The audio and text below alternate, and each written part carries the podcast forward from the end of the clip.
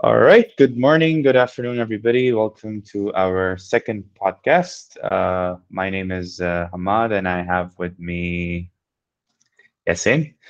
Um, cool. And the topic uh, uh, of discussion today that, that we want to uh, debrief uh, about is some of the biggest supply chain risks that that have happened over time and that are happening this year. And there was an interesting article yesterday published about, especially about uh, automotive manufacturing, of like how climate change and environmental changes are making all of those big corporations reconsider their investments of where they open their factories. Um, and yeah, it's an it's an interesting topic, especially given given what supply chain has been through over the years. Cool, yes, and so maybe th- this time we'll do it a bit more of a discussion. So yeah, what's your thoughts about supply chain risks and, and how, how have you seen it overall? Yeah, my thought on this is that it's a it's a mess right now. Like uh, I think like uh, pre-pandemic, it was it was kind of rough, but like in a in a somewhat stable state. Like people knew the risk and stuff. But um, from my discussion with like buyers and then my visit literally to suppliers. Um, uh, especially in the like in the metal manufacturing sector and uh, in aerospace and, and more uh, uh, uh, uh, uh, in, in in that niche. Um, what I've what I've seen is that it, there's just a way lot more of them uh, of different kind, the kind of risk, and they are accelerating. Um, it's like uh, it, the the previous risk is and the previous like disaster or whatever in the supply chain. It's not even done yet. There's like two more that piled up. Um, yeah. So I think like um, doing a bit of an overview of like what we saw and then what uh, w- what was the impact uh, of each of them and like how we roughly think um, you can mitigate some of these risks. I think will be helpful for the uh, for the listener. Uh, uh, yeah. Cool. All right. So I would say let's start off with the most spicy one, which is uh, what just recently happened with uh, one of the biggest aerospace manufacturers with this data breach and and and, and everything that happened. They, they released this statement, I guess, a few weeks ago, explaining what had happened and how um, unauthorized access was sort of granted to to different parties.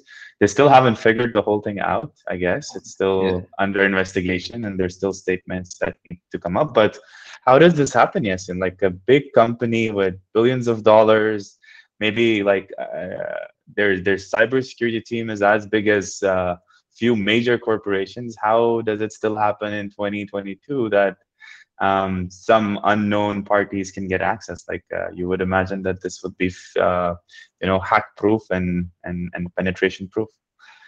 Yeah, this is severe security risk is a big one. Like uh, um, it's a big one. And the thing is, everybody knows it's out there, right? Um, but when it hits you, it hits you like a brick and then it just stops everything. So um, the, what, what you said about this aerospace manufacturer is one. I had another one, which is like, um, from a, a Vienna company, uh, had thirty-five factories shut down. Like the E R P, email, communication system, everything was bricked because um, the, it was it was a ransomware attack, which means that the, there's a malware that you click on it and then it's downloaded into your computer and then it will just like encrypt everything. So by encrypting everything, you can't use any of this because right now it's just like literally um, uh, garbled uh, uh, uh, data. And you need to uh, get uh, the decryption key from the attacker. So you have to pay them, right?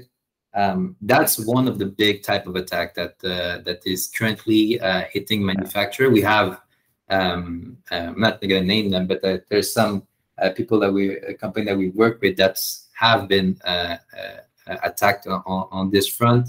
Um, manufacturer, even smaller one, are also um, uh, are also touched by this. Um, it just, it, it seems to be a trend, especially like since two thousand twenty-one, where more and more uh, manufacturer, uh, manufacturer, people in the uh, company in the industrial sector are targeted.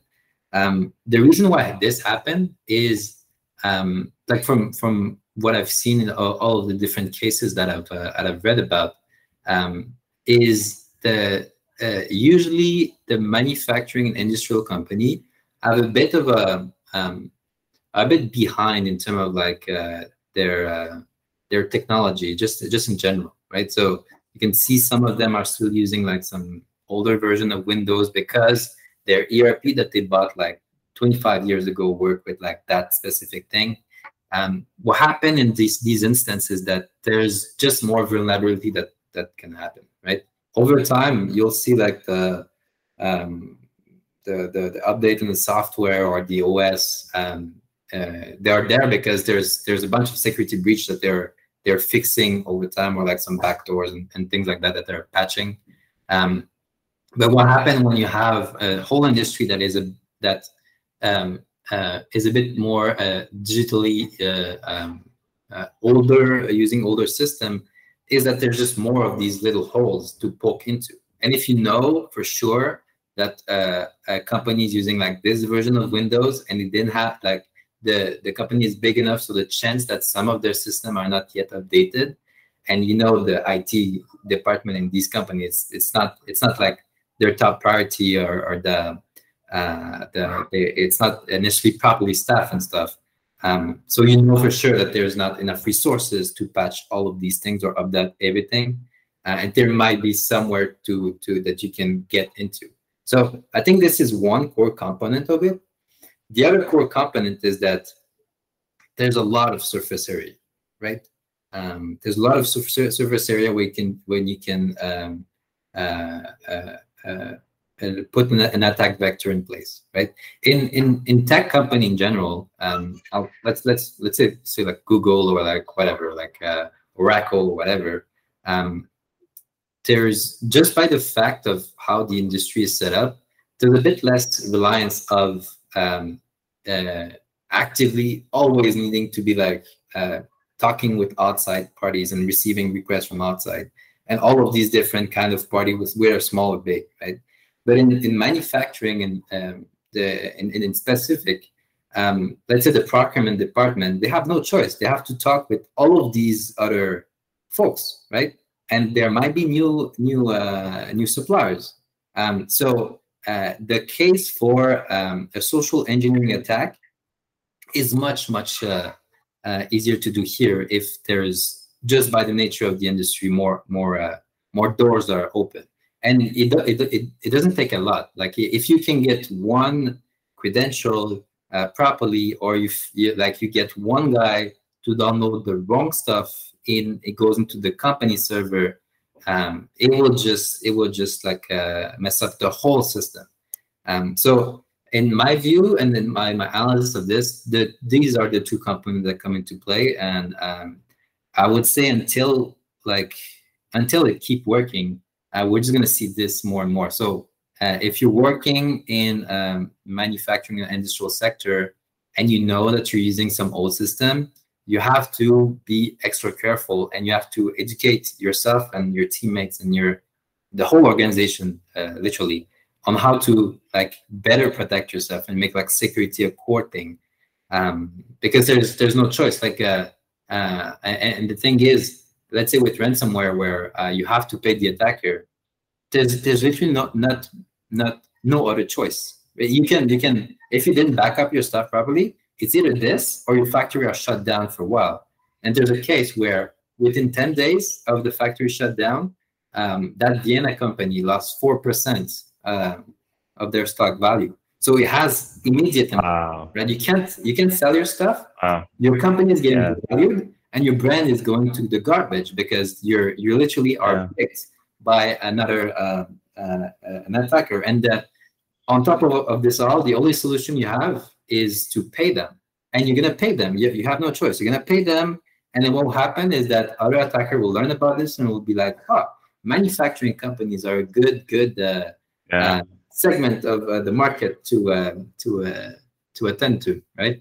Yeah, true, true. Uh, and you know, like with, with, with blackmail, like even if you pay the person, six months after the thing, he wants more money from you. He understands your entire infrastructure. It's not going to take him um, more time to get inside it again and sort of expose you again. So yeah, you kind of have no choice again to, uh, than to continue paying him. And unlike like uh, uh, other kinds of uh, attacks, This one is very hard to trace because these guys are super sophisticated. You can't know.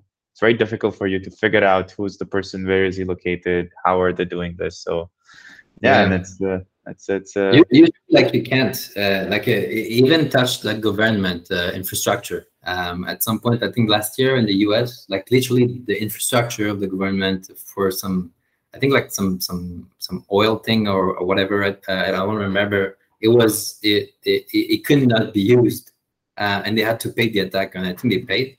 Um, but there's interesting dynamic between somewhere. I, I'm not going to delve too much about this, but like they have a high incentive of uh, making a good transaction with their customer, right? Because if they if yeah. they are too aggressive, well then they yeah. will know that they just don't. They the they if they pay, it will be like on in for nothing. But if like right. they're a good citizen of the dark net or whatever, yeah. and they're they're getting the money, and then they're just like not yeah. touching uh, this uh, client again for a while. Um, yeah. They sure. will make a much better business. Yeah, they, they they have their forecasts planned out properly, right? Yeah. In their C R M, they're gonna they're gonna bring back this company in like years to say, hey, are you still interested? In like, yeah, yeah, no, no, that's that's true. There's this uh, gentleman's agreement among thieves, right? So that's that's that's that's that, that that's what goes.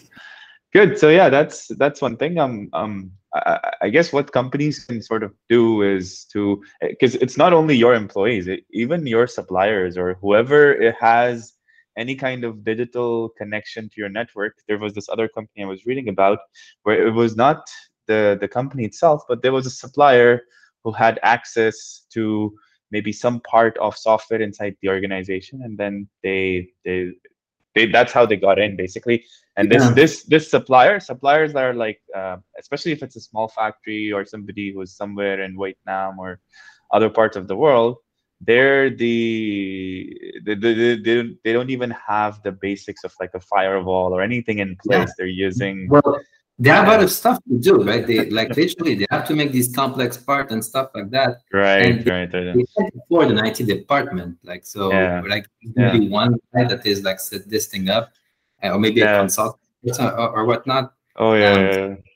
It, the nature of the supply chain being like all connected, uh, make it so that now it's even easier, I would say, in like this particular industry to uh, uh, to get into.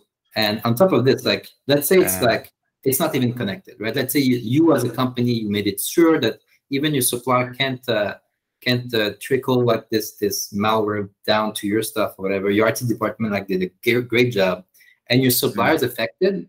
It will affect you if this right. if the supplier is down for like a month and yeah. you need to recover, and it, like sure. he was doing like ninety percent of your parts. Um, Well, guess what? Like your your your your business will suffer, and you will have to figure out. So even though it's your supplier, it's an, an external company. Like education uh, on them and ensuring that they are properly like um, secured. Um, it's right. kind of a, uh, at some point like uh, it's it's too too much of a mesh um, in order to just say like, oh, I'm good. I'm not gonna worry about my uh, my partners. Cool, cool. So, w- what's your thoughts like?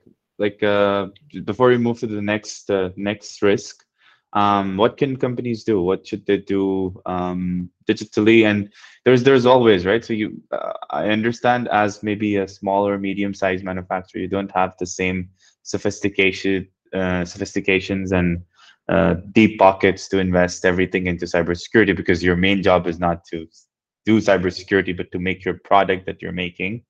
Um, yeah, so what's what's like some simple things that you would suggest uh, companies could do to ensure their their infrastructure is secure? Yeah, uh, um, I would I would go a, a bit uh, against that. I would say like um, that's their core. Like if like if if I would say um, there's a machine in your organization, then when it's it's breaking, right? Your whole thing shut down. You can't talk to your customer. You can't produce any good. And everybody on your payroll has to stop, right? What do you do?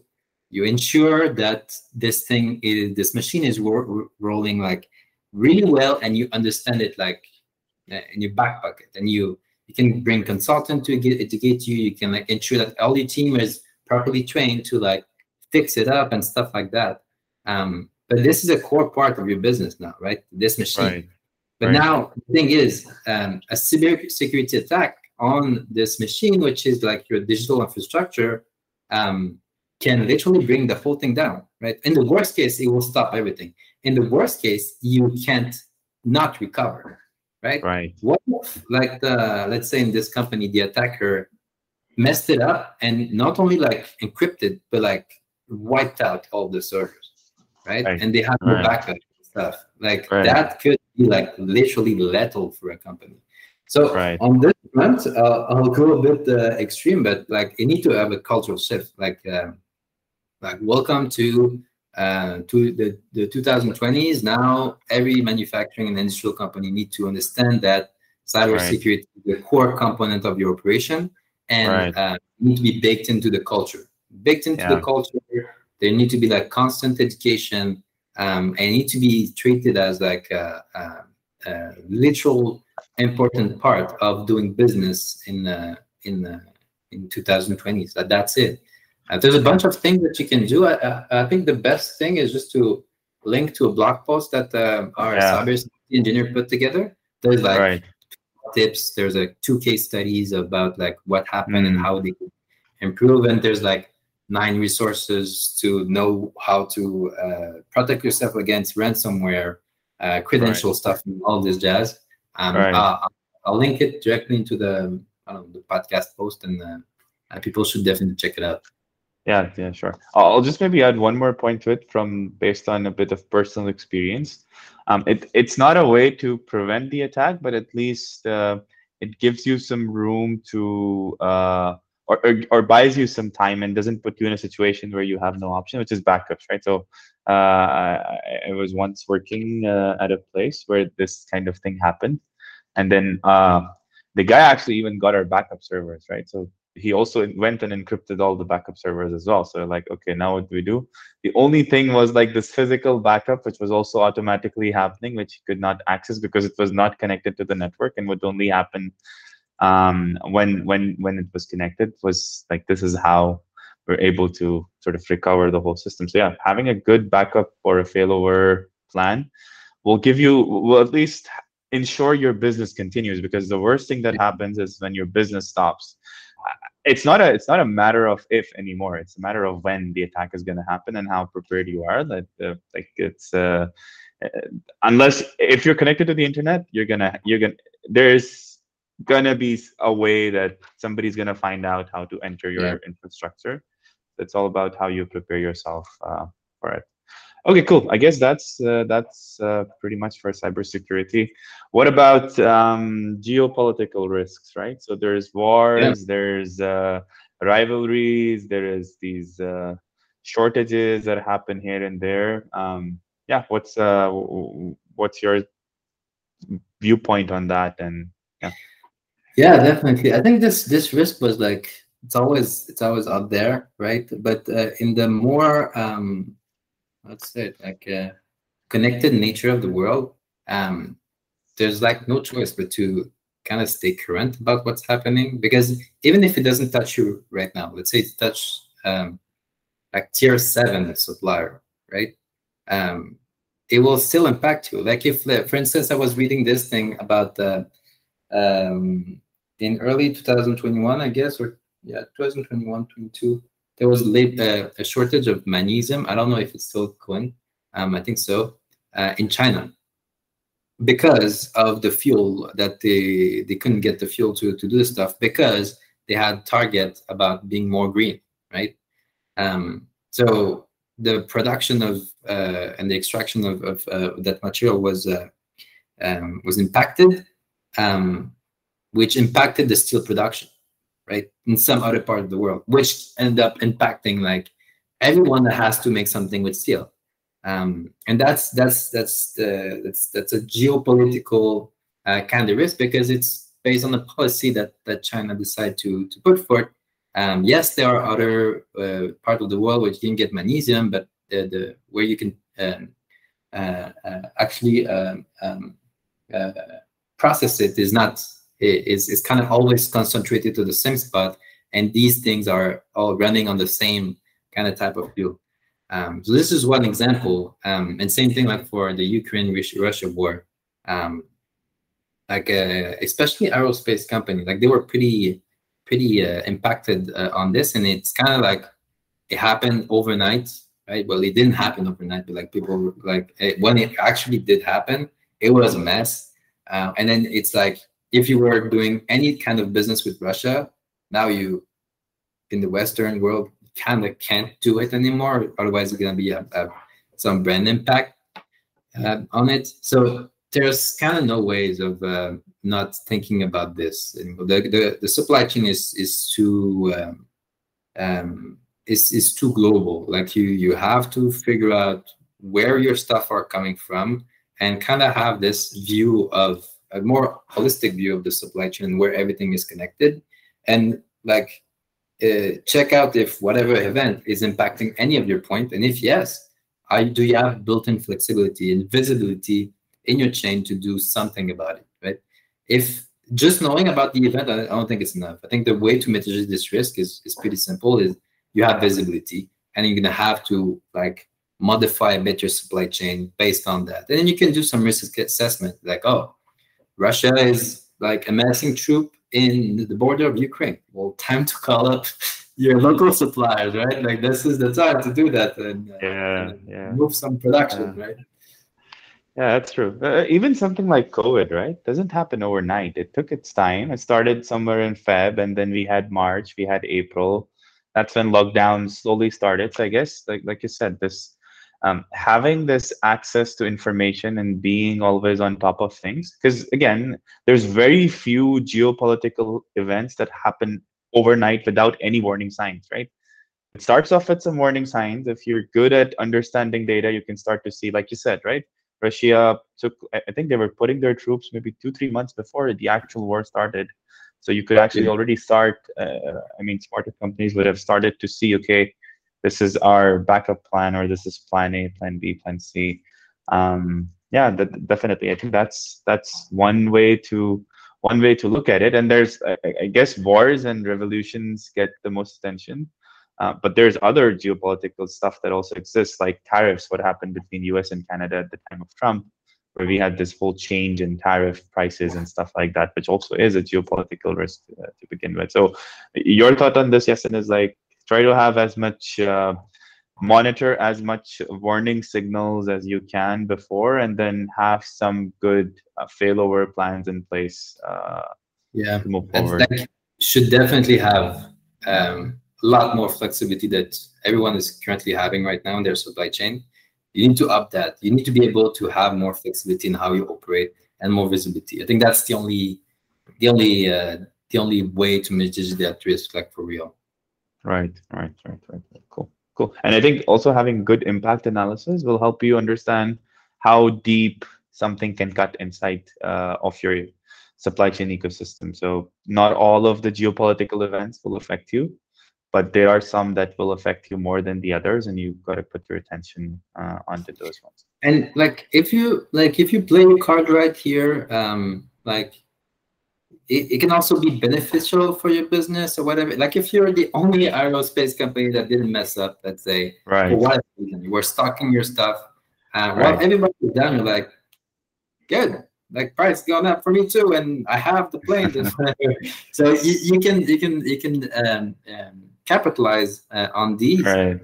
Right. and and think that not only your business is not like negatively impact, but like you can it can grow uh, uh, on top of this. Like uh, right. never. Uh, what was the quote from uh, Churchill? I think it was that uh, never let um, uh, a good crisis uh, go uh, go to yeah. waste. Really.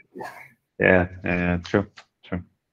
Cool. Okay. Speaking of uh, the crisis that me and you have heard so many times from our, um, from I guess everybody we have met in the manufacturing industry, this whole uh, this whole dilemma of labor shortage and what's what's going on right now in terms of labor shortage for both uh, buyers and suppliers. Um, yeah. Tell tell me a bit more about what you think about it, and yeah, what's your experience has been when talking to those buyers and suppliers. Yeah, it's a mess. Like I was like uh, I I visit like I said I visited a lot of people, um, And at first I was like, oh, this seems to be a simple problem to solve, right?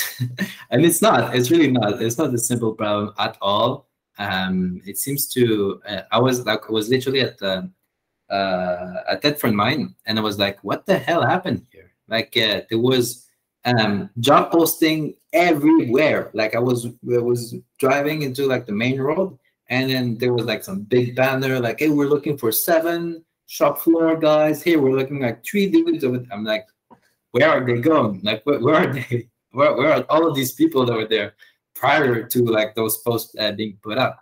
Um, but the the thing here is that um, um, uh, business-wise, let's say we remove the um, the labor parameter, um, it's going well in most industries that I've seen.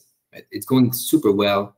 Um, there is more contract to be had in, let's say, aerospace. There's more contract now in uh, manufacturing. There's much more uh, need for uh, production. Um, but when you factor the labor shortage uh, into this, uh, in this, into this thing, it has direct negative impact on uh, the buyer and the supplier capacity to grow business. Um, so on the buyer side, they can't get procurement folks. They just can't. Like it's very difficult to get uh, anyone in procurement right now, which means it will directly impact their way of finding suppliers and managing the contract and then just managing them and getting the whatever they, they need sourced and, and and bought, right? Um, same thing for talents and, and, and whatnot. So it means that on their side, their operation is throttled by that. Um, and I've seen a buyer that can't uh, innovate and can't uh, leverage like more business from their customer because they can't hire and pro uh, procurement, or like their procurement folks like just left. And this ha is happening. Like uh, now the the tech talent shortage, right? We're, we're seeing it in the procurement directly. Now they are the hot guys and gals, and then everybody wants uh, wants them, and then uh, the best one will leave and it will get poached somewhere else. Um, so this is on the buyer side, right?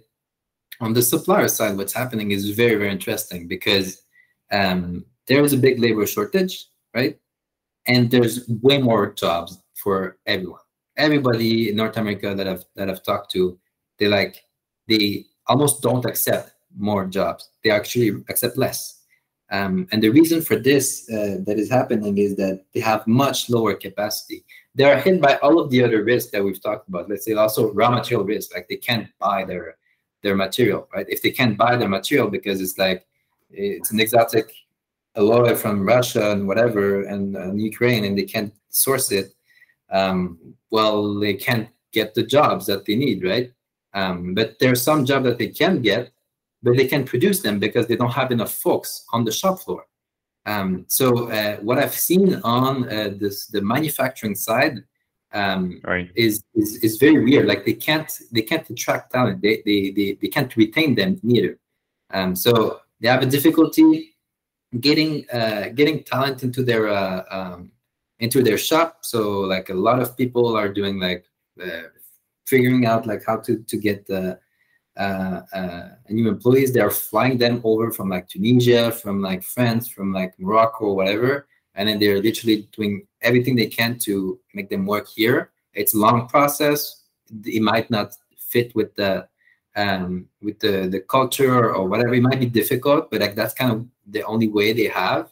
Um, and like uh, uh, the the the the people that they hire, um, they have a lot more. There's a lot of shortage, so they have a lot more um, uh, opportunities. So they can decide to not stay there if the job sucks.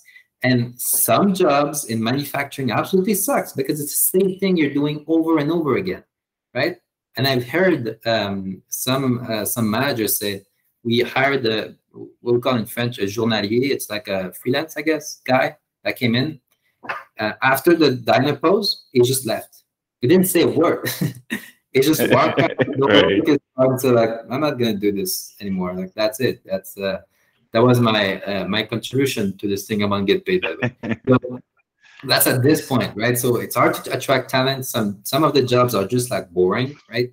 Um, some of the, the, the let's say, wel welder, um, uh, they have to get paid super high, and like almost no one wants to do does that job, like uh, in, in, in, in, in, in most industries.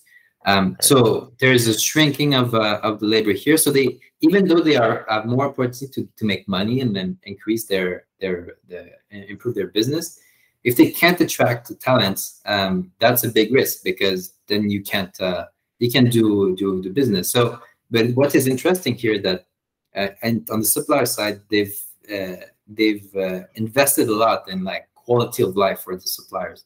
Um, I was at, um, at Saguenay visiting like supplier for Rio Tinto, and it's, it's pretty amazing. Like they have good working condition, and they make sure that every one of their guy on the shop floor is like uh, having a great time.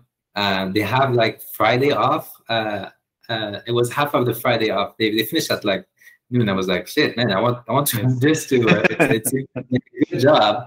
Uh, they're doing all of these like innovation projects, not to make more money, uh, but just like to keep people like stimulated um, and, and engaged and stuff. There's other people that are doing like um, uh, optimization so that the same person can be much more productive um, than uh, than before.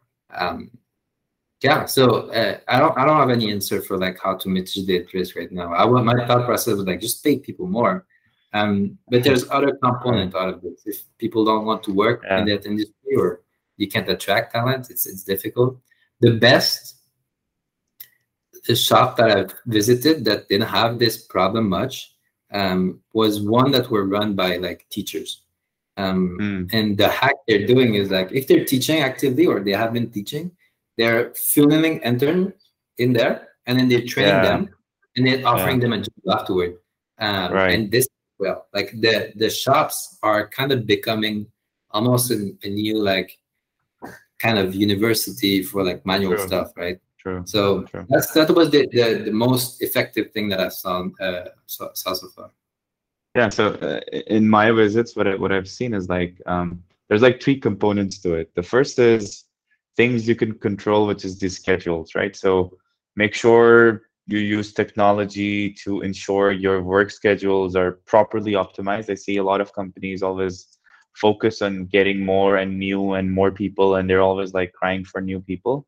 But their internal system is not optimized for the highest level of efficiency. There's people, uh, I mean, like just a simple example, there's you have your C N C guys, and then you have your packaging guys, and you have one packaging guy. So even if you hire more C N C guys because you want to cut more metal, Um, there's only one guy who's going to be the uh, the bottleneck for you. So just understanding your workflow and optimizing what's the best route that that your shop floor should take sometimes help you uncover hidden capacity that you didn't know uh, existed, and then you basically know uh, uh, how you want to move forward. So that's that's one thing I've seen some good companies when they when they get into this problem of, hey, we need more people, actually just take a take a deep breath and go and understand how their process currently is working and what's the throughput coming out of it. Um, and then second, like you said, right, it's it's about time that there's better working environment for these guys. And now, especially given the shortages, there's a lot of companies who are innovating into creating that good good environment for, for their people, to giving them the same benefits, giving them extended benefits, uh, providing for them a safe environment uh, to basically work, giving them flexible schedules. I even saw that, like some of them were like, okay, you just need to complete your hours in the day, but you have like flexible schedule of, of how you want to move forward um, uh, from there. And then also the, the other thing is, again, leveraging technology, expand your pool of people. Um, there's freelancers that you can always use. Um, there's some software that help you connect with those people. So that that's also always, always good. Um, and yeah, I guess it's it's time that even this sector starts to innovate in this area and, and, and yeah. tries to actually fight for good talent. Yeah, and, and like I, this is very interesting because in all the shops that like were very serious about this, they all they all had like a bunch of innovation project that was aimed directly at like automating some like tasks that were absolutely mind-numbing or improving like the productivity of the folks. Um, so this right. is was cool because I was I was in this uh, um, in this in this uh, uh, welding assembly uh, shop that were, they were making like huge huge thing, and it was like I think this was an event of some sort. And um, the, one of the worst job in the welding that you can have is like when you're in this type of event and you have to like like uh, uh, uh, break it open like this. um, or and then weld it back and stuff, because you're in a very enclosed space, right? The fumes are are absolutely toxic, and then you have to work like this, right? Um, with the, your your your uh, your your welding gun like uh, face literally uh, up from you. Um, so what they were doing is they were uh, uh, uh, inventing this kind of um, robotic arm that could cut in one shot and then weld it in one shot, so that they don't have to put like their forks in there. Um, and that was absolutely cool, because I was like, you're uh, spending all of this money so that you ensure that your welder, which is your scarce resource, um, have a, an absolute good time, and you're doing it with them to make this project uh, go. And it's it was stimulating. Like I'm not, I, I have no experience in welding, and I was like, I was there, like shit, this this is actually um, some some next level automation robotic project. Um, and their shop dress was cool for just for this, because they had this little little place where they can do this uh, this type of uh, exploration and innovation. And the guy told me like uh, the folks are staying a bit later also, just to like tinker with this and to to be stimulated by that. Um, it's a it's a good. I think the uh, the labor shortage, I think uh, paradoxically, will have a good impact in the manufacturing sector in the long run, because I think it will it will um, push them to uh, uh, uh, modernize a bit their work culture, the work environment, and their just the working condition in general. Yeah, yeah, definitely. I really like your idea that you mentioned of, of like hiring people when they have no experience or zero experience and sort of like training them through. I, I guess, again, it's a long-term investment, but when you get folks like that, then you know your your churn rate is very low. They're, they're not going to leave because they're already very grateful for you for you to provide that training. And they're going to stick with you as long as you provide a good, healthy working environment. So I think that's that's like a, absolutely, I think this whole labor shortage is like a blessing uh, in disguise as well. Uh, yeah, cool.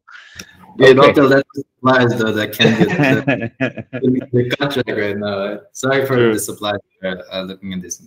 Yeah, yeah, definitely.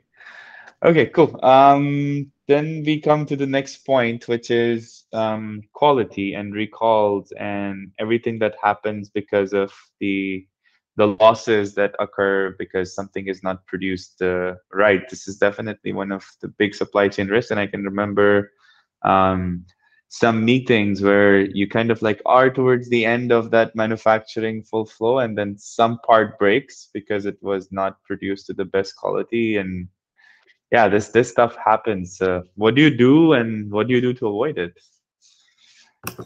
Yeah, well, I mean, like usually when this happens is, um, and this is kind of uh, um, um, linked to all of the other risks. Like let's say you have this suppliers. A one, the guys like uh, the guys over there are, are are doing like super good jobs, um, and then you can't work with them anymore for whatever reason. They don't have capacity because they have a labor shortage, or they are in the war zone, whatever it is. What do you do then? Right? You're gonna have to source somebody else and get another suppliers. And maybe like for this particular component, you never sourced it anywhere else and stuff. Um, so you're gonna start to find people, and then it, guess what? It's very hard to find information about. Um, supplier that is accurate, because even their website is not up to date because they have other stuff to do, right? Um, so you're gonna have to take some bets. Um, and what happens when you take some bets with low data quality is that it's more of a gamble than a bet, right? Um, so that's that's kind of one of the things I, I've I've seen uh, more and more happening. Um, and there there's the other component of it is that if you've been doing business with the same folks for a while. Um, your the exchange of information doesn't have to be uh, good. It doesn't have to be like the drawing can be literal, like kids drawing like uh, uh, uh, with with Crayola, and then you give it to the suppliers, and you understand what you need because he saw where it goes, and he already did this thing like six times already. Um, so they just do it, and then they're like good, and then. Um, That's it, right? And it's been it's been like this for generation. There was one supplier in aerospace company that told me like uh, the new people in the buyer company ask them what they should buy because they've literally made the drawings, so they know okay, it's this part number that you need for this this thing. uh, like just just let me know and I'll, I'll just make it, and no need for the drawing, like I have them, right? Uh, that's at this level that some of these suppliers are critical. Um, mm. So like that's that's one of the main issue then. It's like if your information transfer is poor, and on top of this, you have to go with suppliers that you don't know if they have the same capability or not, and you don't have the same uh, history that you have with the other ones, um, you end up like making literal gambles. Um, and if on top of that, you're trying to minimize the price, like that's a big mm. recipe for a, for a low quality part, right? So I think there's all of this um, uh, coming together, but it all boils down to like, better visibility about what you did in the past with people and a better transfer of information. That's it. It's not really about manufacturing, right? If you know, let's say hypothetically, you have these suppliers and you know that there's not a pool of suppliers that are as good because you have some history that they did with like other company, and you have like the exact machine that they do, and like did the profile match like kind of well. Um, and on top of this, Um, your drawings are kind of standardized and stuff, and then you you the information you're conveying is um, is uh, anybody can can understand it, right? Um, yeah. Then making the switch when you need to um, is much more calculated than if you didn't have that. So in quality, um, I, I feel like that's one of the main issues that we're we're seeing these days, and I, I've seen a, a few examples of that. Um, it all comes down to like. Um, having access to good information and being able to uh, to communicate whatever your engineering team need to to get done um, mm. properly. Yeah, yeah true. Yeah, I, I also remember having a conversation with an executive from from I guess it was an aerospace company, and they were saying like uh, so they had internal incentive to um, give bonuses to their team because they would get them better prices. So their procurement folks would always crush and crush and crush for the lowest price, but what eventually ended up happening is their suppliers went out of business because they're they're they can bully, they're a big buyer, they can bully their way into it, mm-hmm. but then if it's not a profitable business for a supplier for a very long period of time, what do you think is going to happen? You you not have that supplier anymore, and then you go and try to scramble another guy who can make this part and who can do something, and and and, and again, like you said, there's this whole visibility problem, like. You know more about restaurants and how good uh, your burger shop next door or ten miles away from you is than you know about suppliers. There's just nothing yeah. out there. You go to their websites. They have these wonky websites which were made ten years ago through a freelancer. No idea what's uh, what they're capable of. No no reviews. No no no unbiased reviews or nothing to know about them. And then you're kind of like stuck. Yeah, it's, very, it's very difficult, and like uh, it's still a word of mouth industry. Like that's that's it. And uh, I've uh, there was one uh, guy that was doing um, um, um, hydraulic pump. I think that's what they were doing, and they said that the website is just so that when someone referred them, they go there and they have their contact information. That's the sole purpose. So what does it mean? It means that if it's not word of mouth. And somebody stumbled into this. There's yeah. no of it, right? And when you look yeah. at the data, it's it just is. And to your yeah. point before about like uh, uh, procurement folks like haggling for the, the smallest price and stuff. Um, this is a real problem. I had a supplier from G E actually, G E Aviation, um, that that told me uh, that uh, throughout like all of his history with all of the other companies working like B R P, all of this. Um, the worst thing that happens is when the, the procurement folks are going past a line that he called um, he called it something like uh, the, um, uh, the the knowledge line, right? So uh, at some point, like if you if you're trying to go you know, get down the price, right? Um, the one that is the best fit will win. Right? Let's say like uh, the guy is the exact same machine to do that. He, he done this for like all of the client. It's his it's his part, right? You're gonna get like uh, uh, uh, uh, as you're you're you're uh, um, pulling people together to bid. You're gonna get uh, over here. This is a good line, right? You don't want to overpay, right? But then there's this other shop over there has no has no idea how to make this part, right?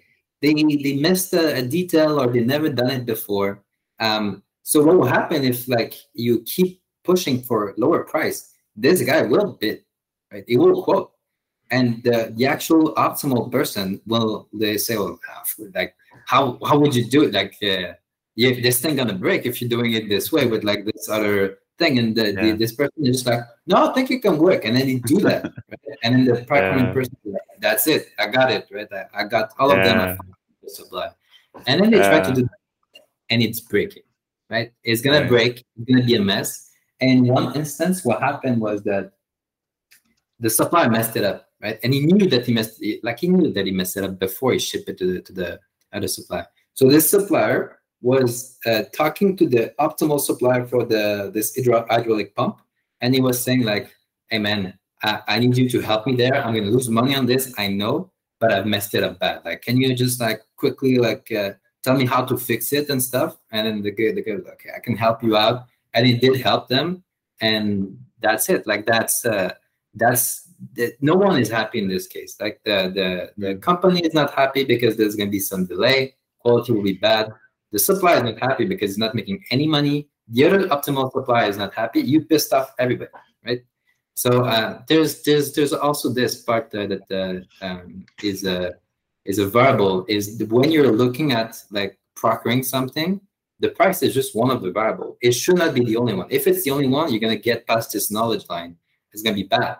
So you have to take into consideration like the capacity of the suppliers, the relationship that you have with them, and all of these the other parameters that are that we've talked about the, of the risk, in order to ensure that uh, whatever you're sourcing um, is good for the business now and in the in the future. Right, right, right. No, definitely, definitely. Cool, Yacine. I guess uh, that's uh, that brings us to the end of this uh, this podcast. Thank you again so much for your time. And thank you to all the listeners for making it through. Please do leave us your feedback and subscribe to the podcast. Again, if you have any risks that you would like to share or any stories from from, from any of the risks that we discussed, please do get in touch. And yeah, I wish you a great day ahead. Thank you.